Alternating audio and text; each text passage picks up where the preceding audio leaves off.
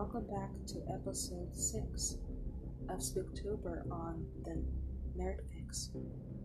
This episode will be a very special for anybody who grew up watching any T V shows from back on Cartoon Network. You will know this very creepypasta story.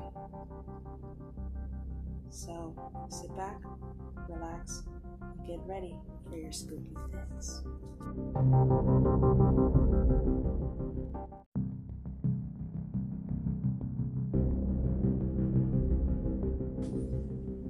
We haven't always been here, but the neighborhood has.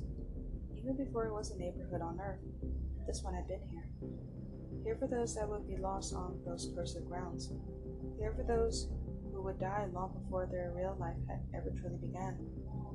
Here for those who never really wanted to grow up. We come from different times, and we come from different lives. But one thing remains true of all of us. We come from, we lived on the earthly realm of the neighborhood at some point in our lives, and died long before our time was supposed to come. We don't remember much of our lives in the cul-de-sac, since the last member of our group joined us, and we certainly won't remember now when the next spirit comes. But here's what we do know. Rolf was the first to come.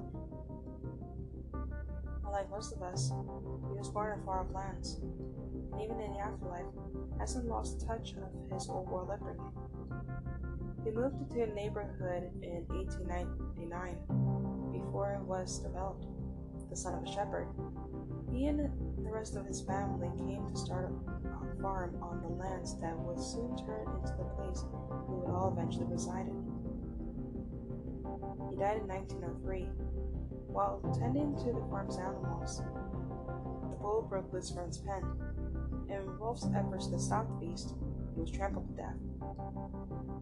That's why, even though he brought many of his family's livestock with him in spirit, he chose not to bring the cattle along. He continues to go about the farm's business on a daily basis, but is more than happy to occasionally neglect them to play with the other children of the neighborhood.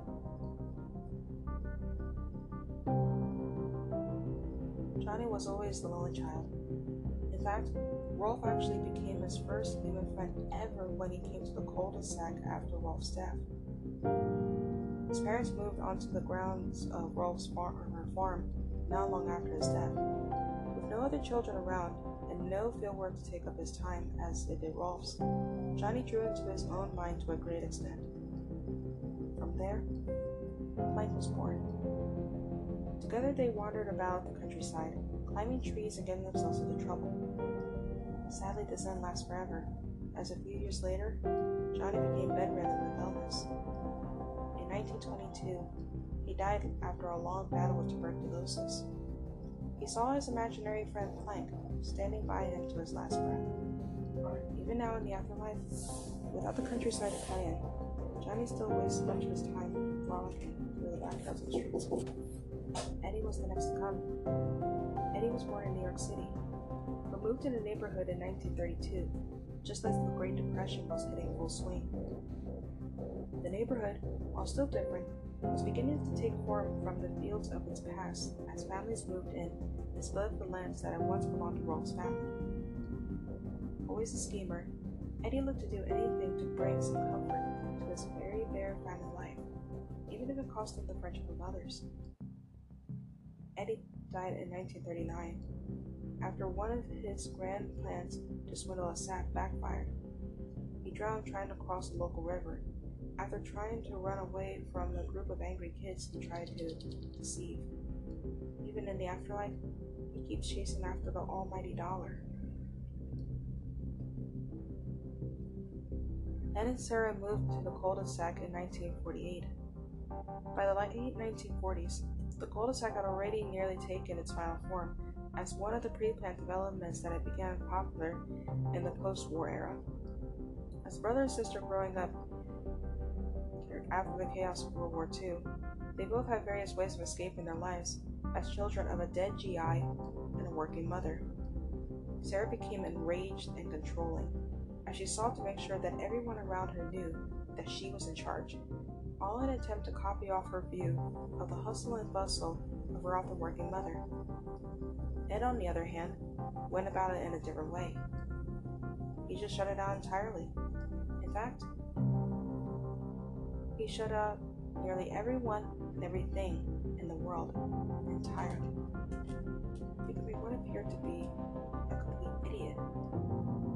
So, Ed chose instead to become completely involved in the monster movies and comic books that began to pop up after the war had ended. It wasn't too long after that. In nineteen fifty-three, Ed and Sarah died in a car wreck as their mother was driving them to visit their grandparents. Nazz came a time after their brother and sister. Nazz was a flower child, born to a pair of hippies turned establishment in nineteen sixty-eight. She was a naturally beautiful girl that always had a way with boys and men alike. She lived life on a whim and would often go about flirting and playing without any intentions. She died in possibly the most horrible way of any children in the neighborhood. In the summer of nineteen seventy-nine, a serial killer who had broken out of a local asylum had slipped into her home in the dead of night and raped and killed her along with her entire family. In the trauma of these events, she, in a way similar to Ed, shut out the world entirely and forgot of her parents and siblings, which is why, in the afterlife, she doesn't ever receive demands from the non-existent parents unlike many other, of the others do. This gives her much more time to lounge around and party as she often does. It didn't take too long before Double D joined the rest of the neighborhood. In nineteen eighty-two, he was the child of two highly controlling professionals in the age of greed that, despite their constant absences, dominated his life. As such, Double D became quite the intellectual and rather meek and shy figure. Always the curious type, he loved to experiment, but given the time away from school and the constant chores of his parents, this would lead to his untimely demise in, in nineteen eighty-six, as a gas leak combined with a Bunsen burner from one of his experiments tore him and his house to pieces. Being the timid and subservient type, between various misadventures, Double D continues to follow the written orders of his parents long after his death.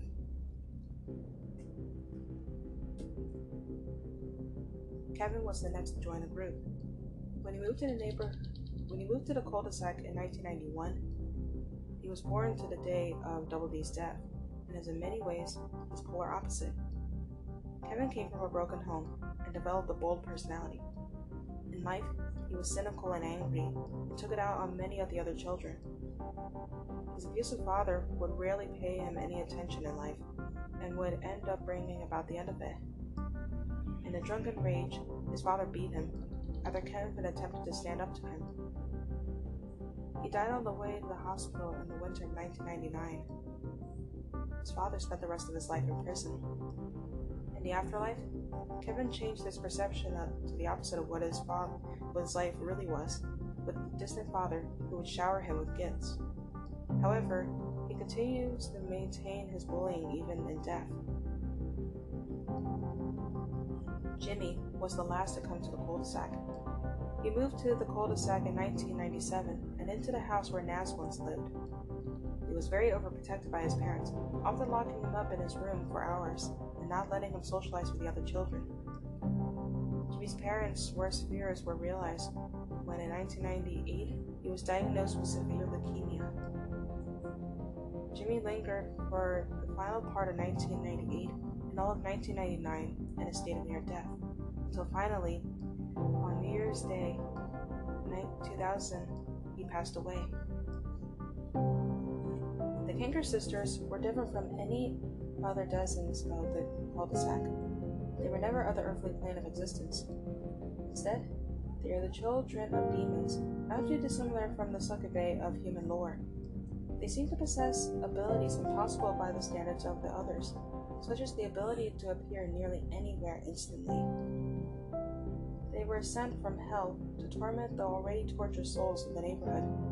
Surprisingly, they are attracted to Eds for unknown reasons, although it is speculated that they are the weakest-willed members of the neighborhood and are seen as easy targets by them. Despite that, they are universally loved and often feared by everyone, including the Eds.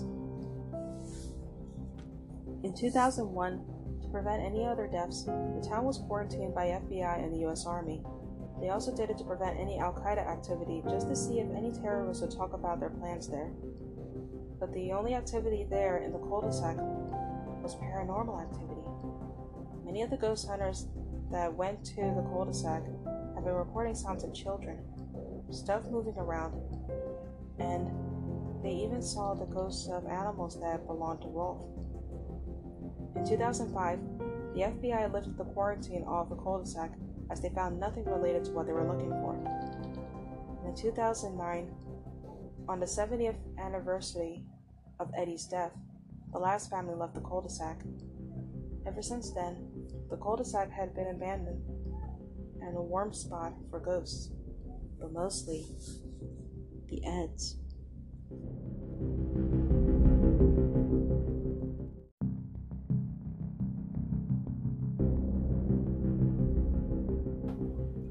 And that was a creepypasta from the depths of childhood from Ed and Eddie. I hope you enjoyed this night's creepy reading.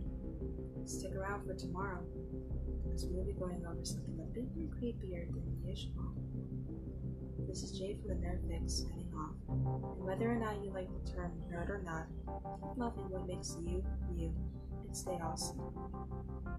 This is Jade signing off. I will now disappear into the night. See you tomorrow.